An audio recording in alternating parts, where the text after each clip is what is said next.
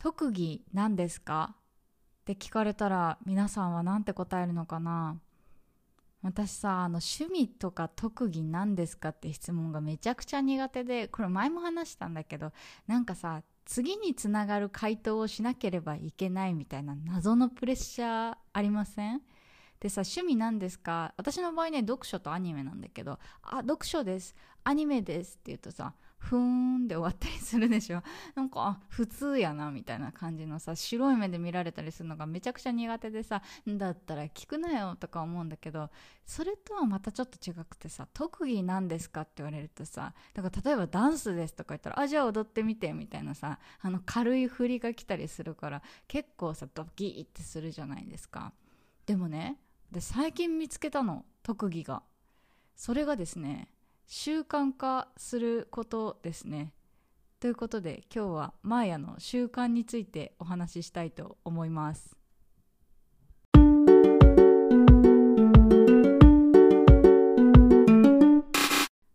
この番組は東南アジアでミニマルライフを送っているアラサー女子マーヤが海外生活のリアルや持たない暮らしの様子についてゆるゆるトークしていきます。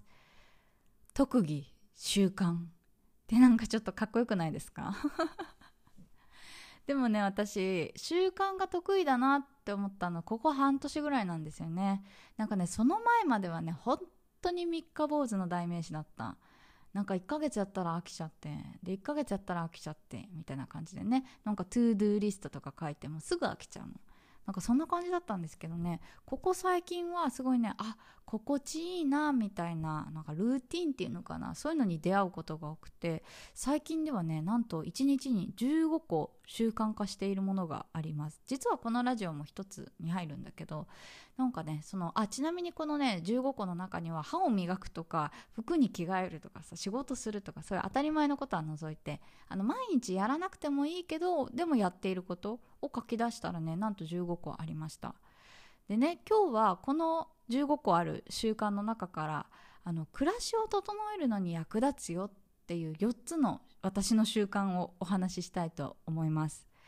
でね暮らしを整える習慣まあこれね一応前もって言っとくとその人に当てはまることもあれば当てはまらないこともあります。なのでなんか話半分にねちょっと聞いてもらえたらいいんじゃないかなと思うんですけどまず1つ目はねもうがぜベッドメイキングだね。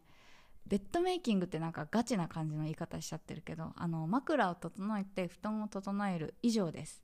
もうねこれやるだけでね本当に一日の始まりがめちゃくちゃ気持ちいいんですよね。というかなんだろうな私このベッドメイキングの良さに気づいたのはベトナムに来てからなんですよ。あのベトナムってね私の住んでいるサービスアパートなんかは家政婦さんがいて週に2回とかクリーニングに来てくれるんですよ。でその時にねベッドメイキングをしてくれるの。なんか私がぐっちゃぐちゃにしてた毛布とかさそういうのをピシーって直してくれてそれが週2回にあるんですよ。でさその週2回のあの日は寝る時めちゃくちゃ気持ちいいのね。でも なんかそのそれ以外の日家政婦さんが来ない日とかはなんかねごそごそごそごそなんかあのさなぎのように あの毛布を見つけてくるまってぐっちゃぐちゃみたいな感じであいやこれはね絶対ベッドメイキングした方が寝る時に気持ちいいなっていうことに気づかせてもらったんですよ風さんのおかげで。でそこから自分でね、まあ、手間かからないじゃないですか。1分ぐらいで割れますよね。枕整えてあのお布団ピシッて直すっていう。その1分だけで寝る時の幸福感が変わるんですよ。本当ねちょっとこれダメなんかだダメだって騙されたと思ってね是非やってもらいたい。この1分の手間があの寝る時にねスッと睡眠を誘ってくれるので本当におすすめです。はい。でねそれと一緒なんですけど2つ目はパジャマを畳むことですね。なんかね川原拓さんこんまりプロデューサーの川原拓さんがあの本に書かれてたんですけどパジャマってめちゃくちゃ重要なんですよね。なんかそのあの川原拓海さんの場合はシルクのパジャマを着ているって書いてあったんですけど私はね普通に T シャツとねあの下がスウェットみたいな感じなんだけどそのまあ着るその素材も大事だけどその着るものがあのぐっちゃぐちゃになっているとやっぱりねなんか寝る時もドヨンとしてしまうんですよね。だけどさなんかそのパジャマがピシッと畳まれていてあのシワがない状態になっていたらこう着る時になんかねやっぱ気持ちいいんですよね。なんか気持ちいい以外のさなんか言葉が見つからなくてちょっと申し訳ないんですけどやっぱりねぐちゃぐちゃのなんか洋服着るよりもなんだろうな気持ちが整うんですよね。でさなんか畳むのも本当に20秒ぐらいで終わるじゃないですか。20秒もかからないか。10秒ぐらいで終わりますよね。この10秒の手間をやるかやらないかで本当にその1日なんかさあのあ寝る時今日も疲れたなだるかったなみたいなテンションなのかあ一日終わった今日も寝ようみたいな感じになるのか結構ね変わると思ってるんですよ。これは私だけ？私だけなのかな？そうだからね本当にねパジャマを畳むまあ川原拓さん曰くあのいい素材のパジャマを着るっていうのも大事ですけどそうそうあのパジャマをねまず丁寧に扱う。で睡眠の質を上げる。これはね本当に暮らしが整いますんでおすすめです。はい。でね3つ目はね床のモップがけですね。私毎日床をモップがけしているんですよ。掃除って皆さんどれぐらいの頻度でやるのかな？なんか大体週に1回とか2回とかそれぐらいなのかな？まあぶっちゃけねそれぐらいで全く問題はないと思うんですけどやっぱね床は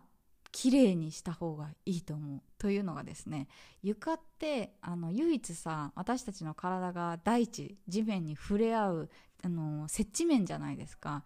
やっぱそこが汚れていると自然とやっぱなんか体の調子が悪くなる気がするんですよね。なんか髪の毛が落ちてて踏んじゃったうとかさあなんかキッチン周りの野菜を踏んでしまったおうみたいなさなんかそういう感じでやっぱりね床ってなんか体に直接影響を与える面なんじゃないかなって思うんですよ。まあ机しかりだけどね机もさあの手が触れるからそういう意味で言ったら机もセットにした方がいいと思うんだけどやっぱりね床は毎日掃除した方がいいなと思ってます。で私の場合はね床を毎日掃除するためにあのマットを全部撤去しました。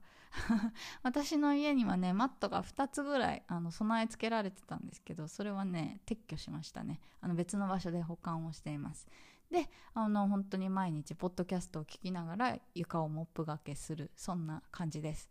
あの掃除機よりもねモップがけの方がおすすめですねやっぱり。なんか大きいゴミを吸い取る意味で言ったら、まあ、掃除機の方がいいと思うんだけどでもやっぱり毎日定期的にやるんだったら全然モップとかクイックルワイパーで十分なんですよね。だから全然ね掃除機がなくても問題がないと思います。モップがけもおすすめです。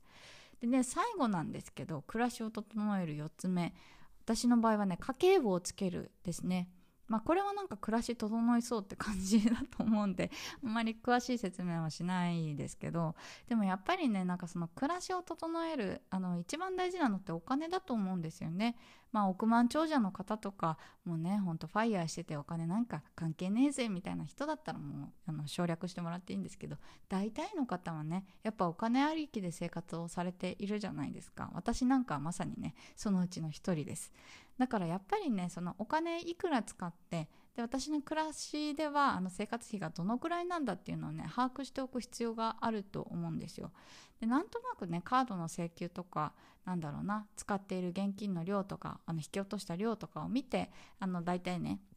その把握している方も多いと思うんですけど私的に大事なのはやっぱりなんかあのご機嫌でいるためのお金がどのぐらいかかっているのかっていうのを把握する必要があると思います。なんかね節約節約みたいな感じでさあの口酸っぱく言われることもあると思うけどやっぱさ節約ってあのなんだろうお金の管理にはすごく素敵だと思うんだけど生活を切り詰めてご機嫌でいられなくなることも多いと思うんですよね。なんかコンビニの100人、100, 100人、違う違う違う、100円のコーヒーとかさ、いや、これね、毎日買ったら3万円か、みたいな感じで、いや、今日やめとけ、とかさ、そういうのもその100円が私のご機嫌につながってるんだったらなんか買うべきだなとか、なんかそうやってさ、なんか、あの1ヶ月の中でね、家計簿をつけてあこれは無駄だなとかあこれは私にとって必要だなっていうのをなんか細かく把握しておく必要があると思うんですよね。